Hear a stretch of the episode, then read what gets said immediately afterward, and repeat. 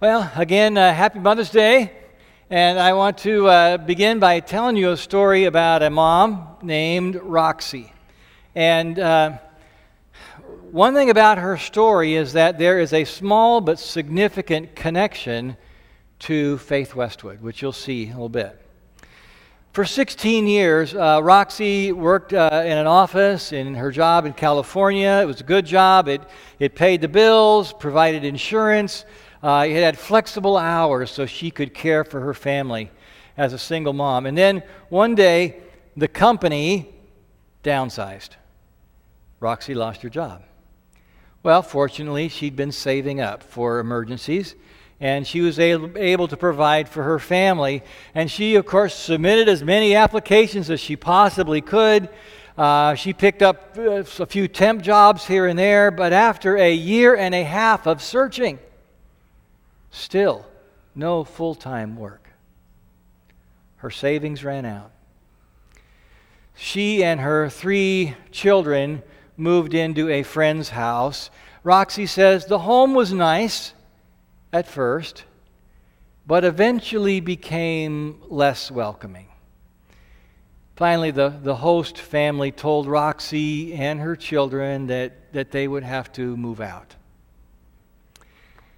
How would you feel in Roxy's situation? Abandoned?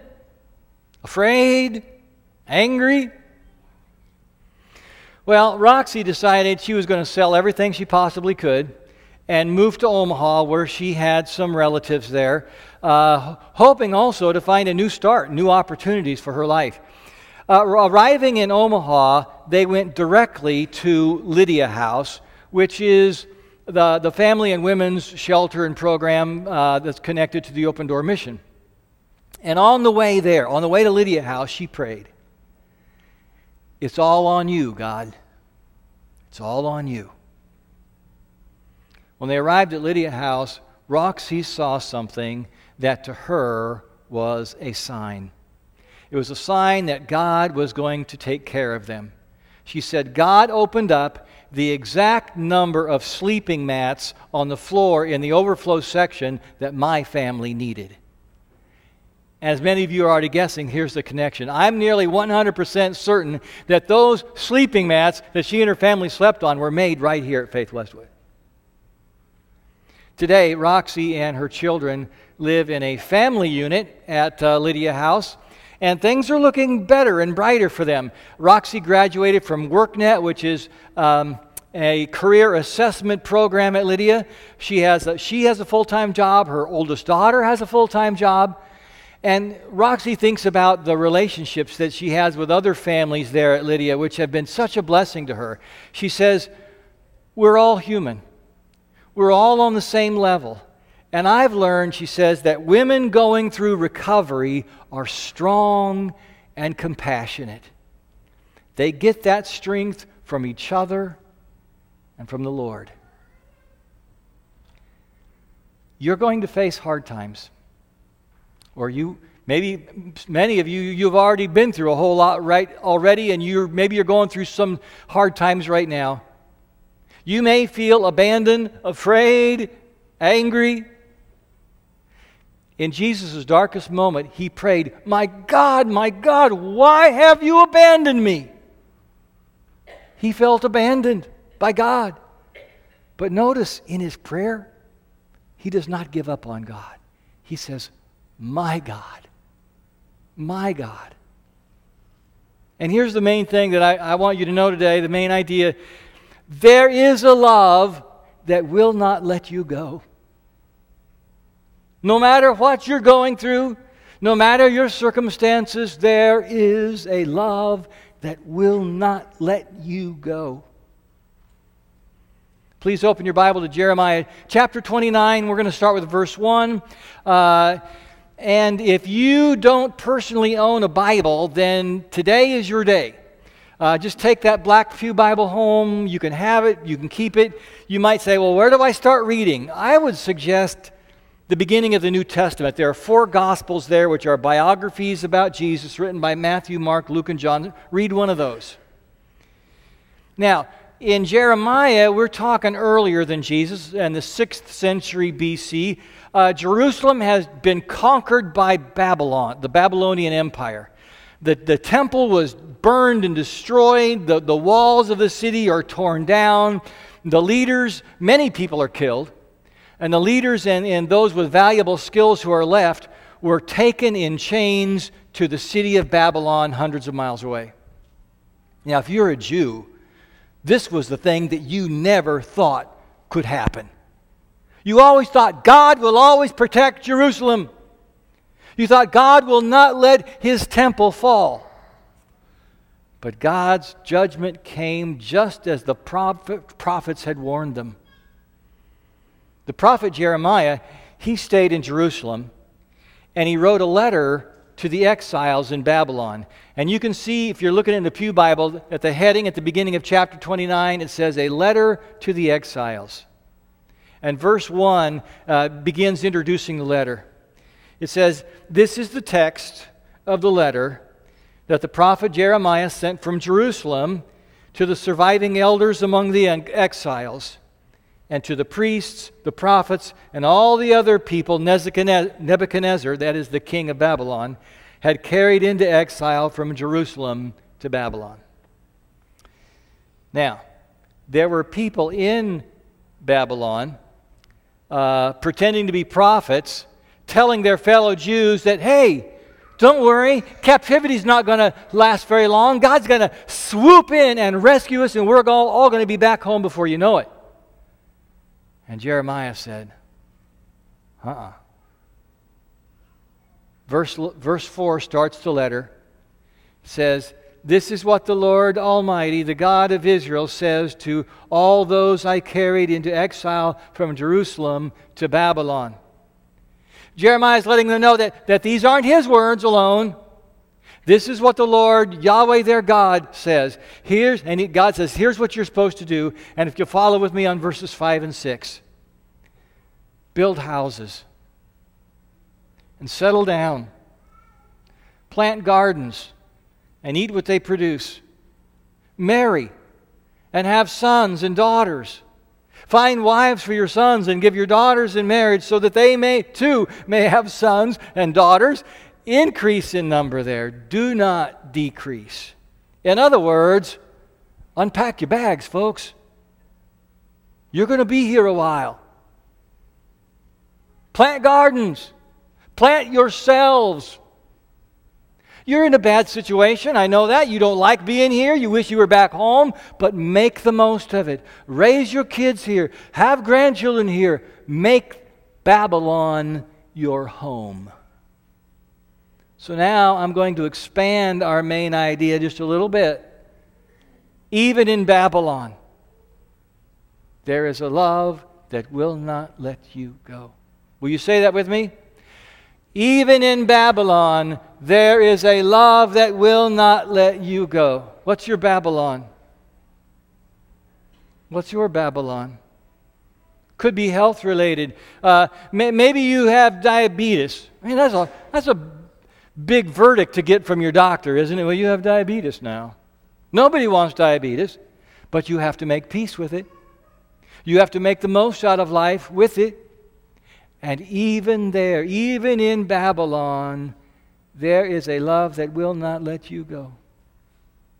Maybe you've had to flee an abusive uh, person in your life and, and you feel like a refugee. You've had to, to, to forced to leave your home. You have to start life all over again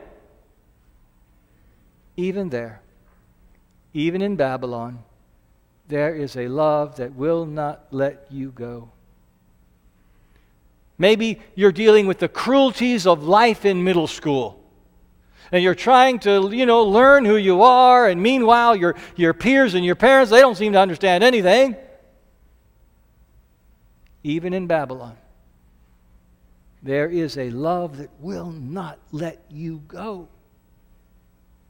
Last Sunday, Trish and I went to the Love Can store at Westroads. It was the last day it was open, and uh, that, that, afternoon there were several Faith Westwood people serving there. It was a, really a cool thing, a cool place to go to. And, and as we approached the store, a couple of middle school students were handed us cards. Uh, and their job was, you know, create a little curiosity out there in the mall and invite people to come and check out the store. Each card had a statement on it, and Alora Timberlake handed me the top card that she was holding. It said, God perfectly loves your imperfections. Whoa. That is so cool. I mean, I really thought about that, took, took it to heart. God perfectly loves your imperfections. And I thought about, you know, all the things about me. Whoa. You know, I, I deal with anxiety. And uh, sometimes it makes me tense or it keeps me awake at night. I, I struggle also to, to, to balance work and life. And, and actually, also, I can be selfish. Um, you, if, we're, if I'm ever helping serve up a dessert for everybody, you just watch. I'm very likely to take the biggest piece. it's happened a lot. And I've got a defensive streak that just kind of pops out of nowhere. I, I want to tell you what happened uh, Friday night. Uh, earlier in the day, I went online and I bought movie tickets for Guardians of the Galaxy 2. Yeah? And so, you know, I went to the website of, of the Alamo Draft House and, and uh, you know, I wanted to reserve our seats. But uh, as it went, it was kind of confusing how they had it all set up. But, you know, eventually I did it and I got our seats all picked out for the 715 showing. Well, we finished eating a little early, so uh, we arrived at the theater early.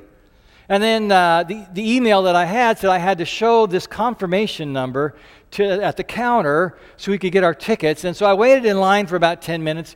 And then the woman that was behind the counter, she, I told her about this. She says, Really? And then she, she looked at all, she, I showed her the email on my phone. She says, I don't think this is for our theater. And then she looked a little farther down. She says, Oh, yeah, this is for the Village Point. And I'm going, What? I bought tickets to the wrong place. And so I'm, I'm embarrassed, you know, and, I, and we, we think, well, can we make it? And, and so I got in the car and I was, I was mad about messing it up and I was worried that we weren't going to make it to, to, to across, you know, town to see this movie that I'd already paid for. And I can just see God laughing and going, hey, angels, come and look at this idiot, you know? now he's got to drive 10 miles to get to his movie. I just love this guy, you know? And of course, thanks to 20 minutes of previews, we made it to Village Point in time to see the movie. But God doesn't give up on me. In spite of my per- imperfections, in, in spite of all the stupid things I do, even in Babylon, there is a love that will not let me go. So here's what I want you to do turn to somebody uh, and tell them one of your embarrassing imperfections. Not necessarily your sins, but imperfections, weaknesses, stupid things you do. Uh, you, can, you can talk to somebody that you came with, or you can turn to a, a complete stranger and just tell them. Uh, uh, or if you'd rather not do it at all, of course you don't have to. But I'm going to give you a minute just to kind of turn to somebody next to you and share one of, hopefully, embarrassing imperfections starting now.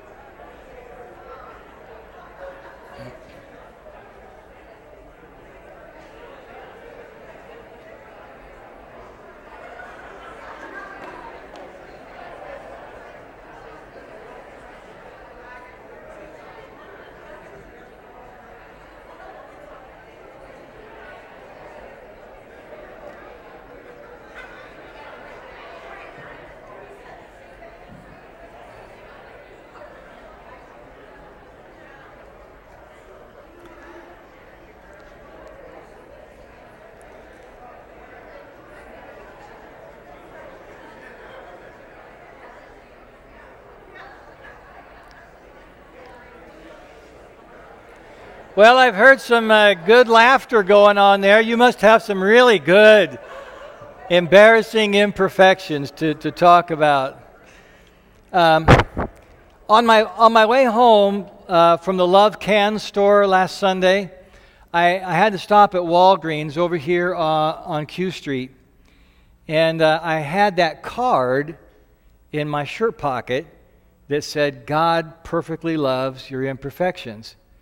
So um, when I was checking out there at the store, I laid it down on the counter for the, at the young woman there who was, who was uh, checking my stuff. And I said, You know, somebody gave this to me today, and I'd like to give it to you.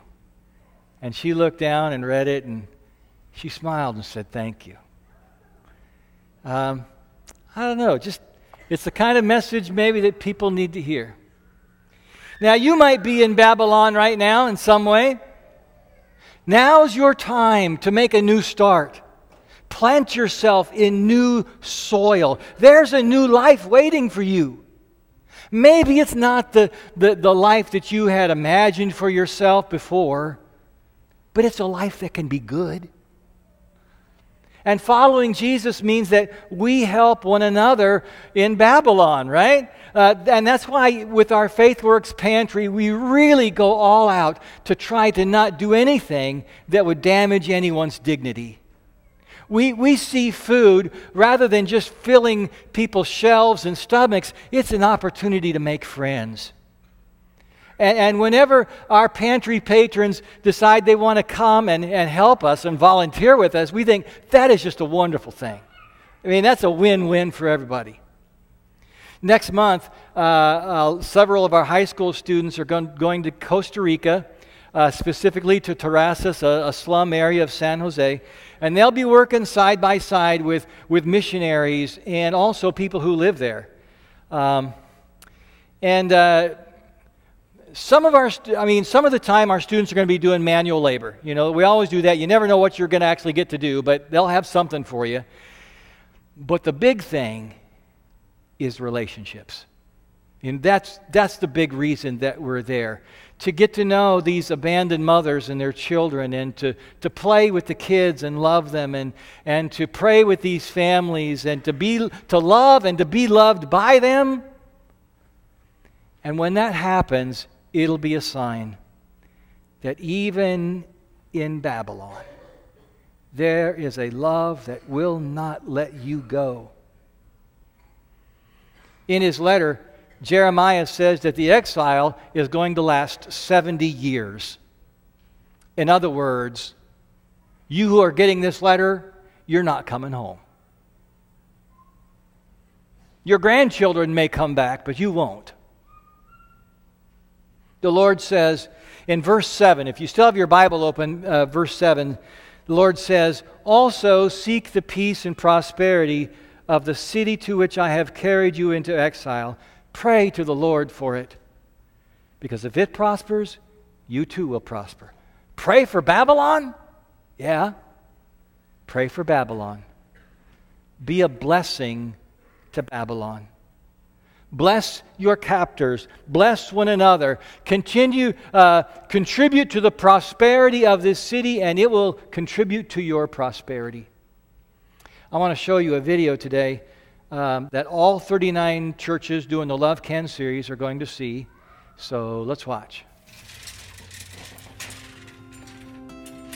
Hi, my name is Laura. I work at the Open Door Mission in Council Bluffs, Iowa. I come here every day anticipating what God will do in the lives of the people that come through the door. Whether it's just meeting a material need, whether it's a spiritual need, whether it's just a hug, it's what compels me to be here, just being able to love the people that come through here. And that's seriously my deepest heart. Know, this seems like a really unglamorous job, but I think what I've learned from the Lord too is there's no job too mundane that doesn't glorify Him. I just think that there's nothing, no job too little or too unglamorous.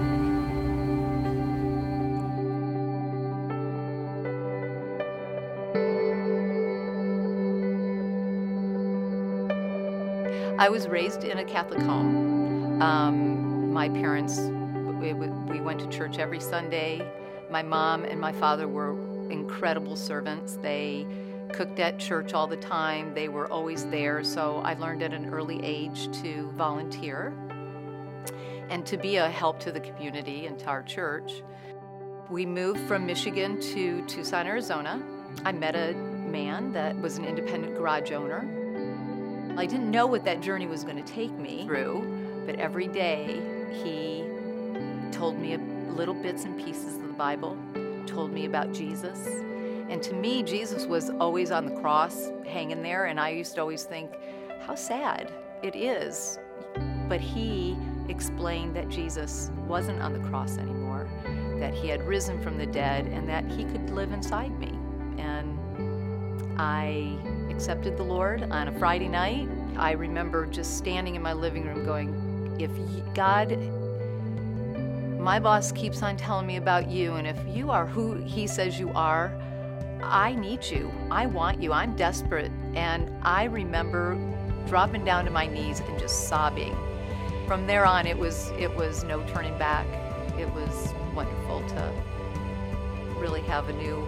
I felt like a new creation. I really did.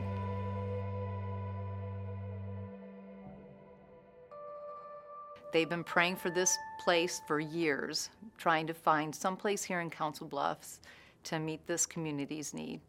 And I was asked to open this outreach center, and that's where I am right now every single person that comes through here.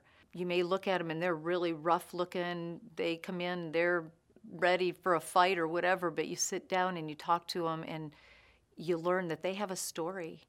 I think that's what the Lord's really opening my, my heart and my eyes up to is just loving people right where they're at and not judging them.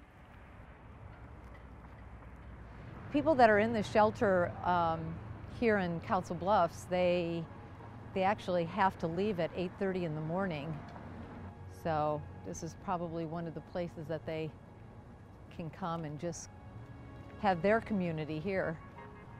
I have this one gentleman that uh, came in and started talking to me. He wanted to get off the streets. He was just done being an alcoholic. He was done with his life. And, you know, we just had that conversation. And before he was ready to leave, I asked him, I said, Do you mind if I, and he put his hand up and he says, Don't even ask. You're not praying for me.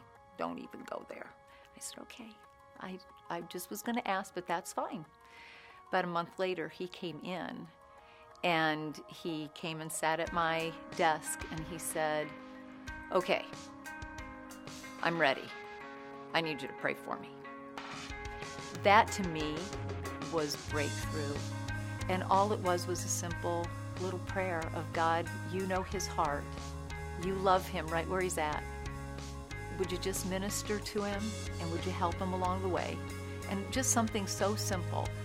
And tears flowed, and he's been so different since he's come in here. That to me is a success story because that's God breaking down the walls through love. If I just abandon myself and surrender myself, I see people differently and I can love them.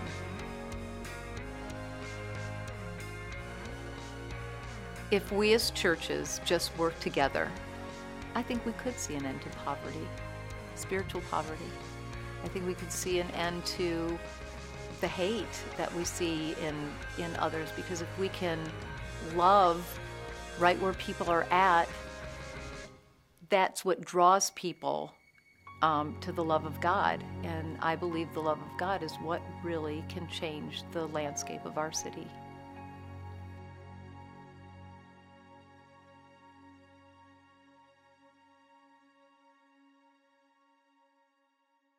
Good to, good to hear Laura's story, wasn't it? I, I like especially how in the earlier part of it she was sharing about you know, coming to find out about Jesus in a different way and how she opened her heart and then she just kind of fell on her knees and was sobbing. And I was trying to, you know, it was that maybe it was relief, maybe it was joy, maybe it was just a feeling of being set free. But she knew that Jesus loved her right where she was. And over and over in this video, she tells about that's what she feels her calling is, is to love people right where they are. I want to share one more story. It's a, about a guy named George.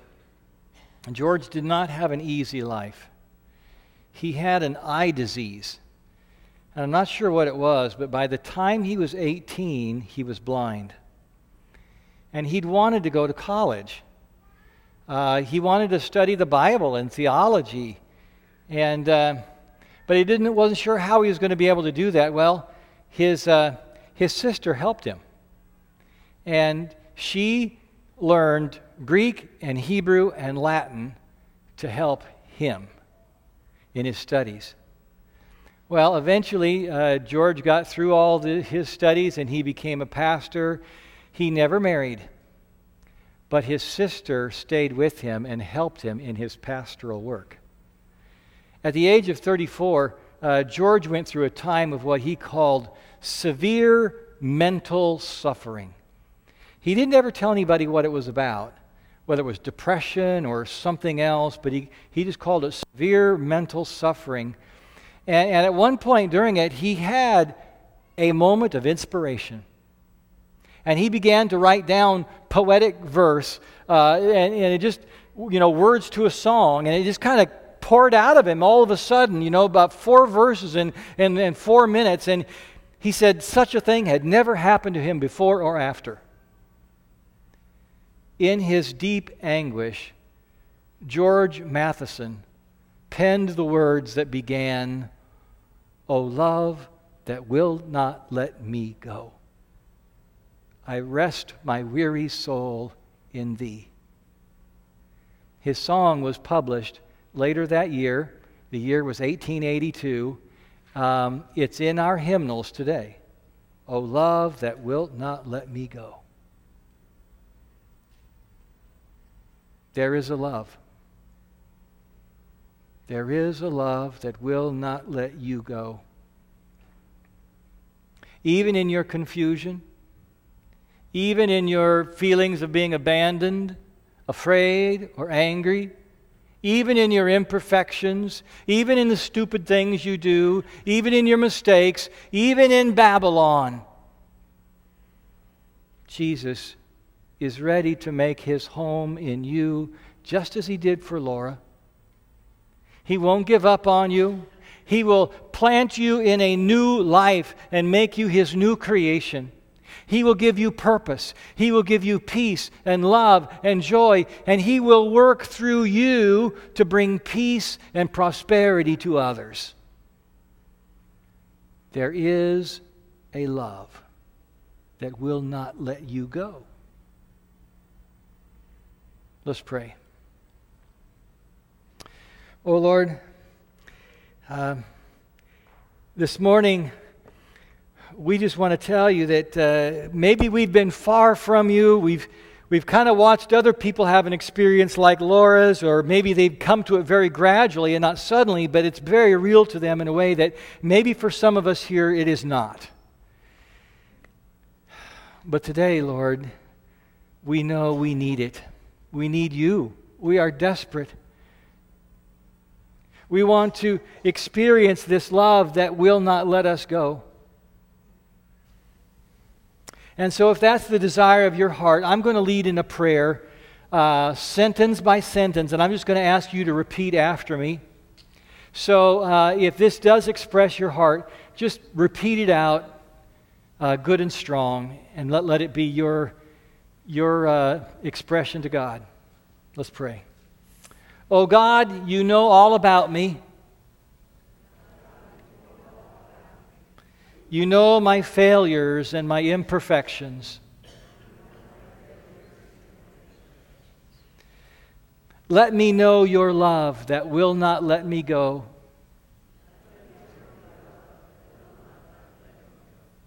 Jesus, make your home in me. Make me your new creation. I give all that I am to you. Amen.